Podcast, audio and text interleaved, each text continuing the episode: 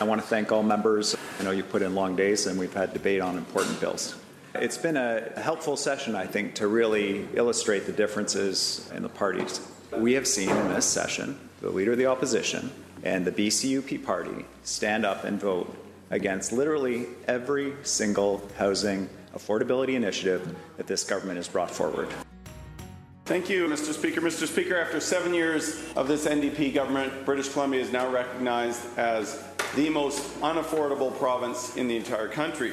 Highest housing and gas prices in North America, highest average rents in the entire country, grocery prices going through the roof, and a premier and government that celebrate the fact that they've more than doubled the carbon tax and are planning to triple it over the next six years. The cost of living is soaring in this province, and people are slipping closer and closer towards homelessness every day. More than 100,000 households in BC pay more than 50% of their income on rent and utilities. This is a crisis level amount.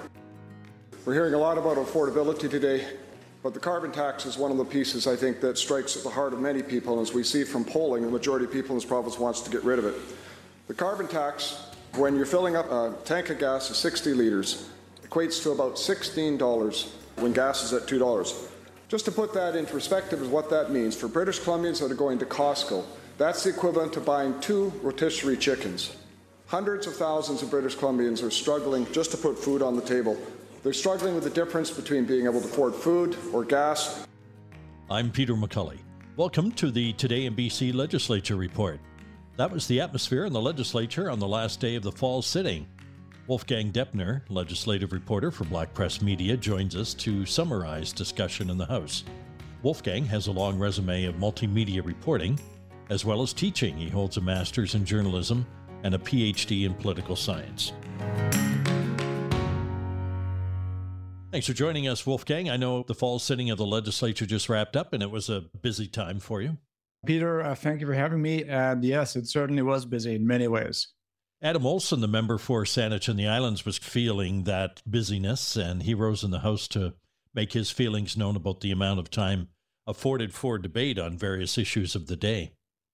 The provincial government passed four major pieces of housing legislation this session. While each piece of this quartet is significant by itself, they will, in their totality, likely reshape the relationship between all actors in the housing world the provincial government, municipalities, private developers, not for profit organizations, and ultimately citizens. Broadly, the bills promise to increase the housing supply by increasing density, speed up development, and encourage the conversion of short term rentals into housing. Government was also busy in other areas dealing with housing, a fifth housing related bill promises to resolve various controversies around homeless camps, with the proviso that government will still have to convince opponents of the bill before bringing it into force. Government also expanded the speculation and vacancy tax to 13 communities, mostly on Vancouver Island and the Okanagan. Passage of these laws was never really in doubt, given the NDP's sizable majority. But the comments from Olsen speak to two questions that came up during the fall session. First, how much new housing will this legislation create? And the answer to that question is not entirely clear, and no one can really answer it. Bill 44, which increases density on lots currently zoned for single family homes and duplexes, promises to create 130,000 new units within 10 years.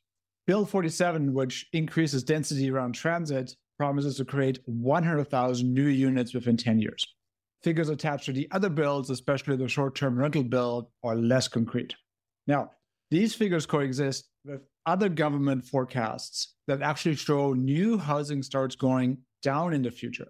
But it's important to point out that those forecasts try to measure something entirely different. And both Housing Minister Ravi Kahlon and Finance Minister Katrine Conroy say they are more optimistic than those forecasts naturally the opposition parties are more skeptical in predicting that they won't make a difference at all. In fact, some voices have argued that these bills will have the opposite effect by cementing the advantages of homeownership and encouraging speculation, thereby making housing even more unaffordable, especially for younger generations without homeowning parents who can give their children a hand up.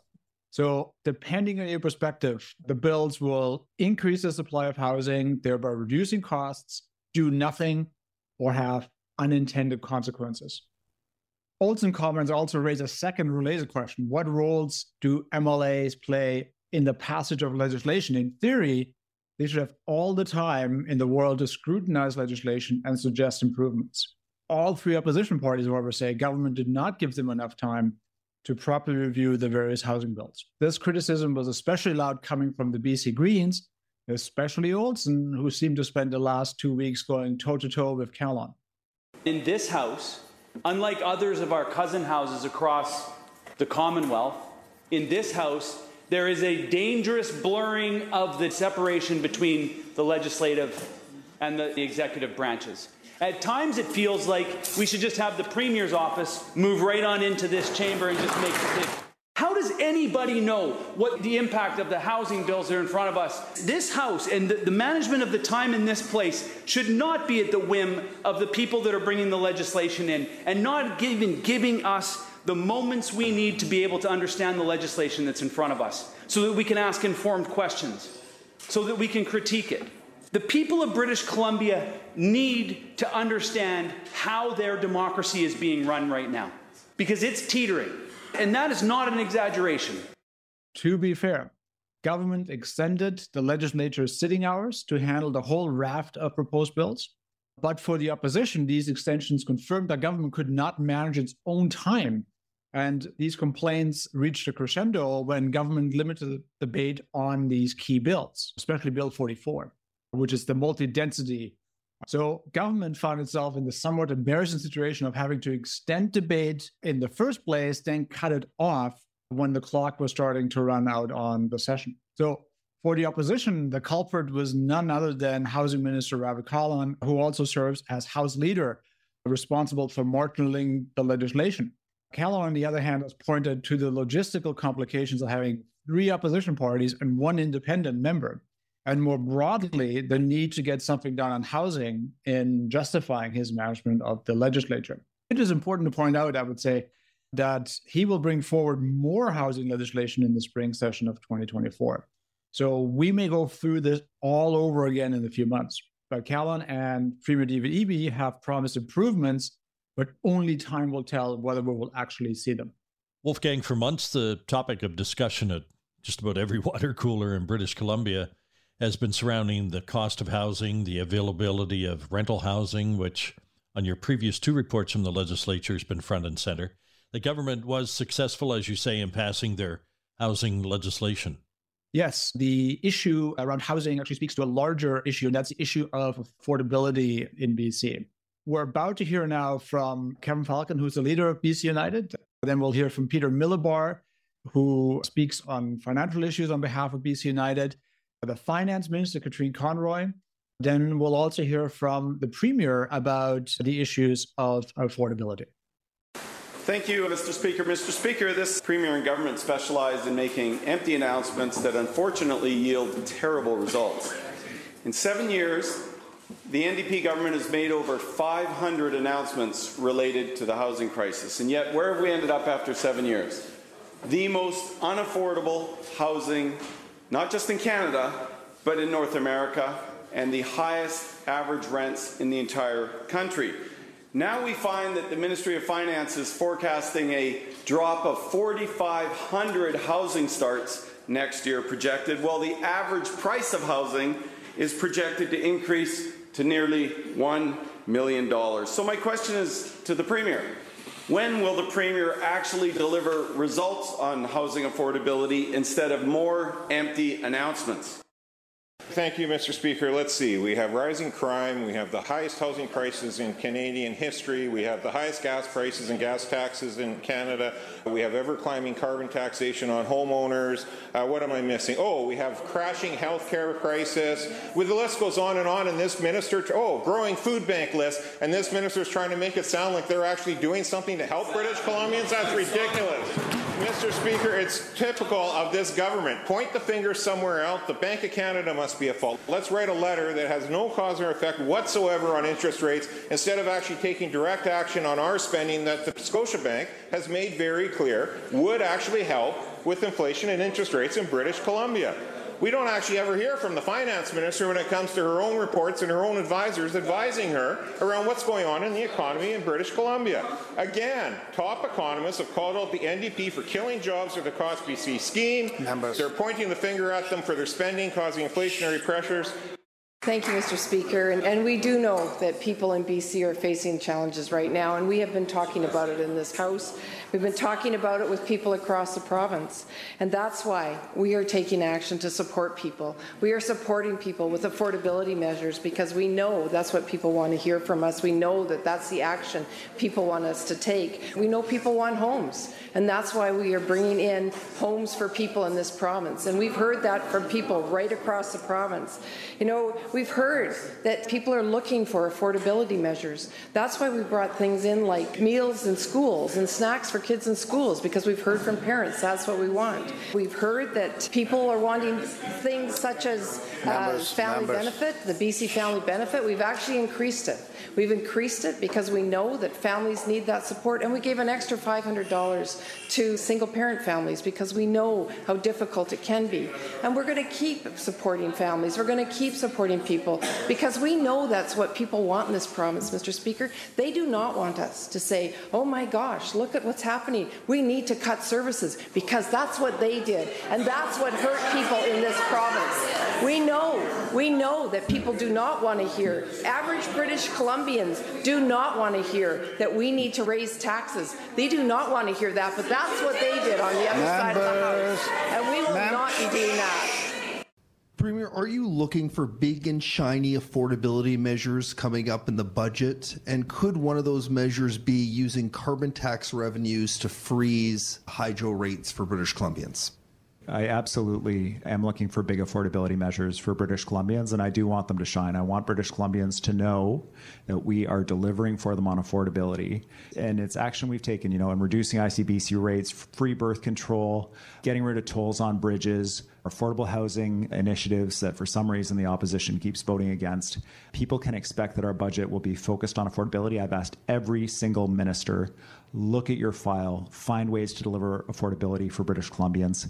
And hydro rates are an area where we've delivered affordability for British Columbians, lower than the rate of inflation. But hydro rates are one area where people are suffering. So, absolutely, we're looking at that. We're going to squeeze in one more question. We're going to go to the phone lines with Katie DeRosa from the Vancouver Sun. Go ahead, Katie. Hi, Premier. Also uh, regarding the memo, it makes mention of you know the tariffs in place on BC Hydro, uh, or that BC Hydro issues to its industry customers, and also on the back saying that tariffs could be used as a stick to bring proponents to the table. How does this speak to the electrification challenges BC Hydro has in basically just supplying the electricity needed and could using tariffs as a stick could that provide more of a detriment to companies uh, electrifying as we want them to so I think the big challenge that we have is around meeting the massive demand from companies that already exist in British Columbia to decarbonize by using electricity.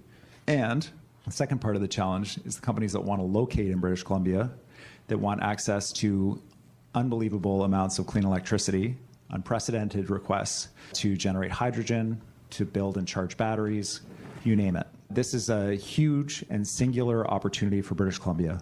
It requires us to be in negotiation and discussion with companies. It requires us to deal with things like cryptocurrency producers that use a huge amount of electricity and don't produce any jobs. These are challenging discussions. It's important for us to look at the entire structure of BC Hydro how do we deliver this electricity? How do we build new generation capacity? How do we meet the demands that are out there? And how do we negotiate with the companies that want to locate here to make sure that British Columbians who pay those hydro rates aren't paying for that expense? It's hard work, it's necessary, and we're going to keep doing it. First, the good news inflation is dropping. This is especially good news for low to middle income earners because inflation is essentially a pay cut.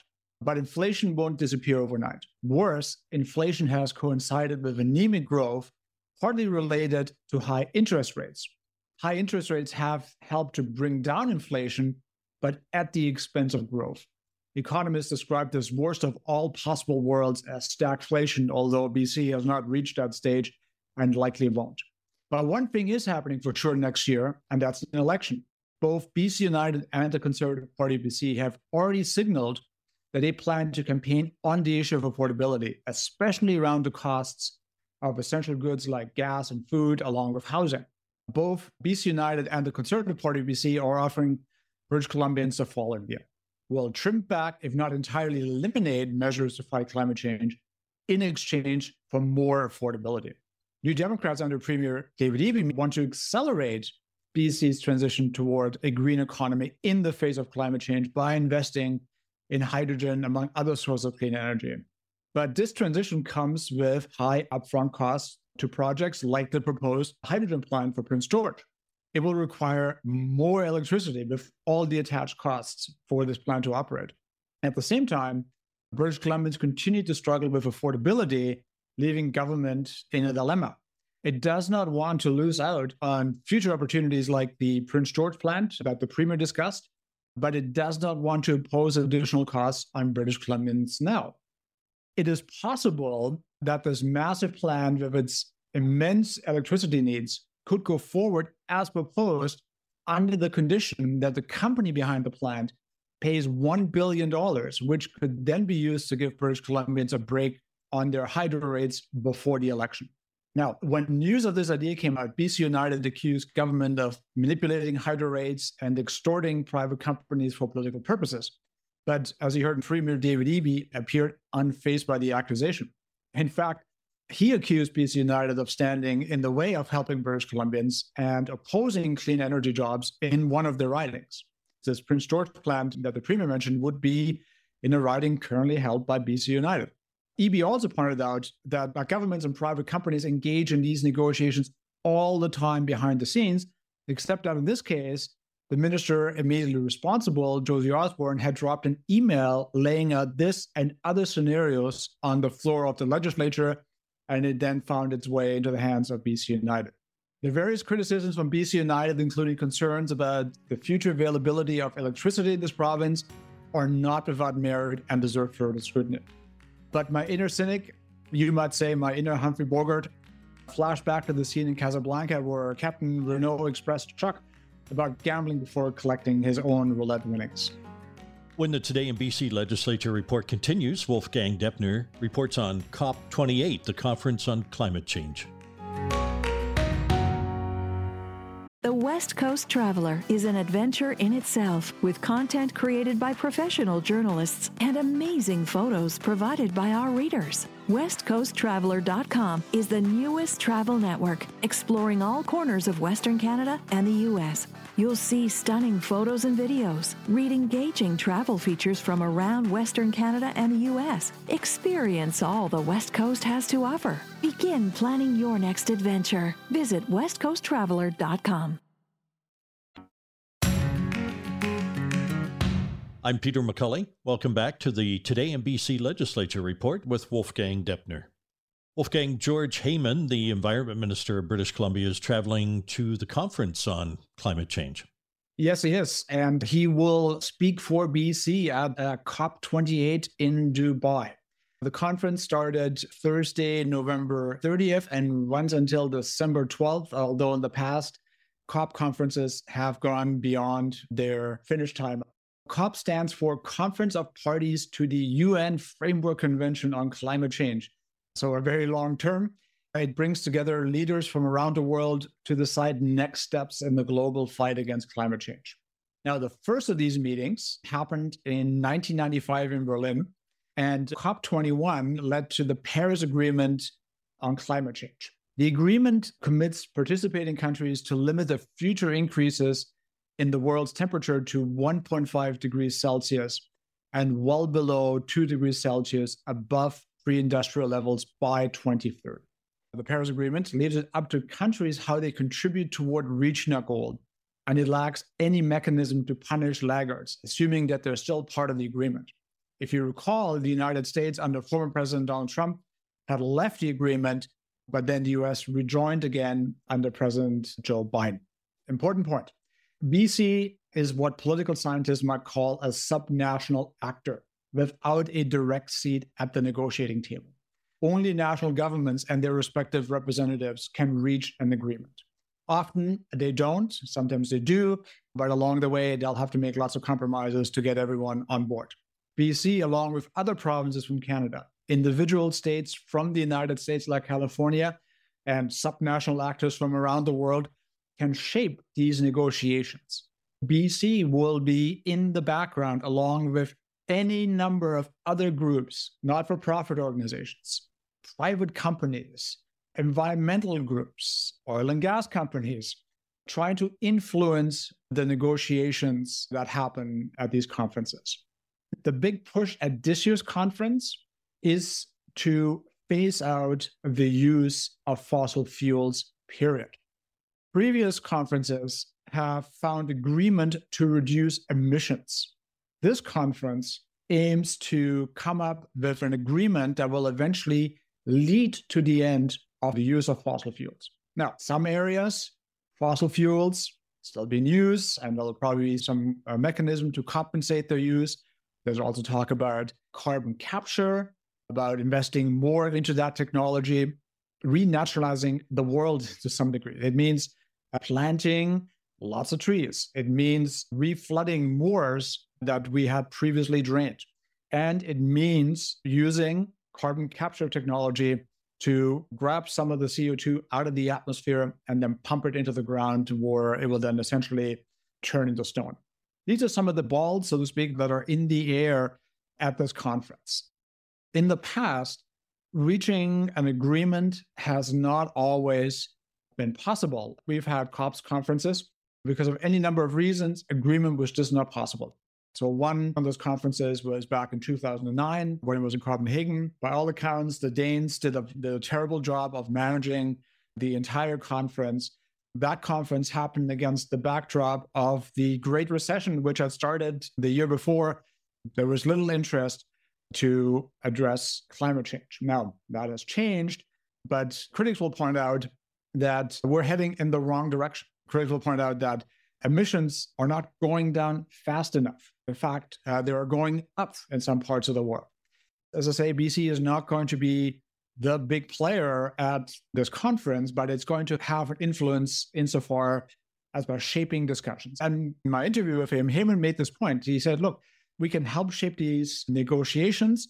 We can make it easier for our national government, that is Ottawa, to come forward with their own ideas we signal our willingness to deal with climate change. To some degree, one should not discount the ability of these smaller actors to help shape the larger narrative. I hope to both communicate British Columbia's commitment to reducing our emissions as well as our focus on wanting to expedite and attract investments in critical minerals, in clean energy, and in clean technologies that will help not just BC, but the world reduce emissions. I always end up talking to people in the business community, not just in Canada or British Columbia, but in other places in the world who are aware of what we're doing and are interested in what we're doing. I first learned of Fortescue and their desire to explore hydrogen potential in British Columbia with a, a lengthy conversation that happened in a previous COP. I've had meetings with the First Minister of Scotland at other COPs and other gatherings, and I know that in all these places, we know that if we work together, we can achieve more. Scotland, for instance, has been a market for BC hydrogen and clean energy technologies in their rail system. California and British Columbia have very aligned targets for reducing emissions in not just passenger transportation, but medium and heavy duty transportation. So we build our relationships and we build our commitments to continuing to work together by these meetings. Mm-hmm all of us try to influence and have impact with our national governments and our national negotiators, whether it's around commitments to emission reduction, whether it's about exploring investments in clean technologies, or ensuring that we structure change in a way that supports people, that deals with the everyday affordability challenges that people are facing, the desire of industry to reduce emissions, but not be disadvantaged, for instance, with regard to jurisdictions that aren't taking as aggressive action on climate as we are in Canada, British Columbia, or many of the subnationals. The other thing we do, because we participate in panels, in not just meeting with each other, but we participate in public panels, we we talk about what we're doing, and I believe that we create upward pressure to do more. I think it is easier for national governments to commit to action when they know that the subnational governments are uh, pushing hard and already making change. I'm not going to be able to make any prediction about how this thing is going to turn out. I'm several thousand kilometers away. These conferences, they're massive events. COP28 has some 44,000 attendees, government representatives, industry representatives, NGOs, journalists, a whole bit. There are all sorts of issues around holding a climate change conference hosted by a country that has very much relied on the exploration of fossil fuels for its wealth. Let's just say that the whole setup doesn't exactly scream sustainability. But it should be said that the conference has gotten off to a good start. Whether or not this conference will have a successful conclusion, again, hard to say. But environmentalists will argue that the time is short, that essentially we're running out of runway to deal with climate change in a way that avoids these tipping points. The argument is that there already is a lot of carbon in the air. It is going to impact the climate. The only question that we have is how bad is it going to get and what can we do to prevent the worst effects including tipping points. So, tipping point described a situation where the system just essentially sets off reactions that then become uncontrollable, that just basically then just set off this whole array of cascade effects and then cause changes that none can really foresee. Okay, Wolfgang, we'll look forward to your reports on what's been happening in Dubai with the Conference on Climate Change. What other legislation would have highlighted the fall session of the legislature? Housing was not the only issue. It dominated uh, the fall session, but government also passed a number of other bills. One of those bills speeds up the introduction of zero emission vehicles. So we're back on the environmental front a little bit here. And another piece of legislation promises to protect tail and food delivery workers better. And food delivery workers, that's a very fancy term for gig workers. So these are workers who work for Uber or who deliver food for DoorDash, for example. All of this legislative work happened against the backdrop of ongoing issues such as the opioid crisis, what some would call the crisis in healthcare, especially in rural areas, and of course, the climate change uh, crisis. External events also intruded into the fall session. These external events include the terror attack of Hamas on Israel and that country's response to those attacks.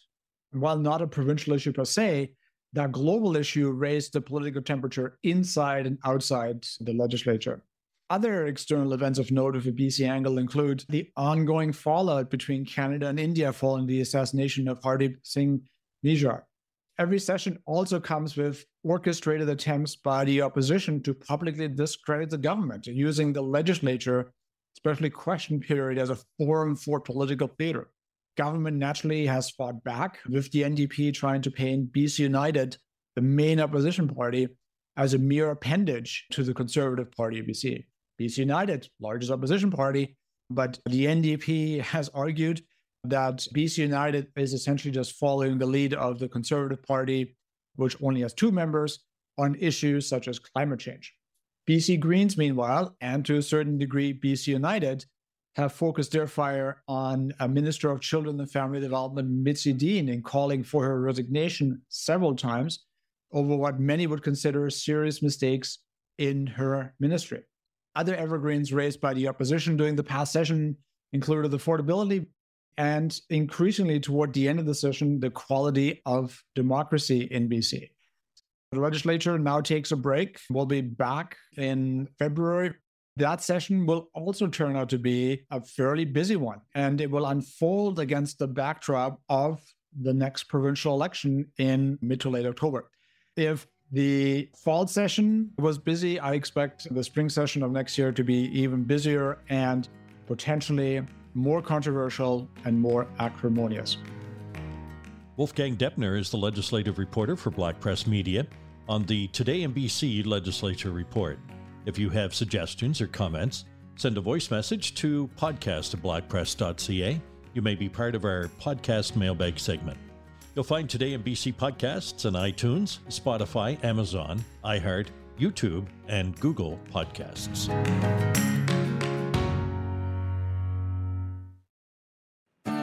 Why spend hours searching dealerships, comparing makes and models? Find the best of BC's inventory in one place, todaysdrive.com. You'll have access to inventory across BC, where you can easily find a vehicle that fits your needs and gets you where you need to go in comfort. Get in the driver's seat. Don't miss out on the many options we have available for you. Powered by Black Press Media, todaysdrive.com connects you with exclusive new and used car deals.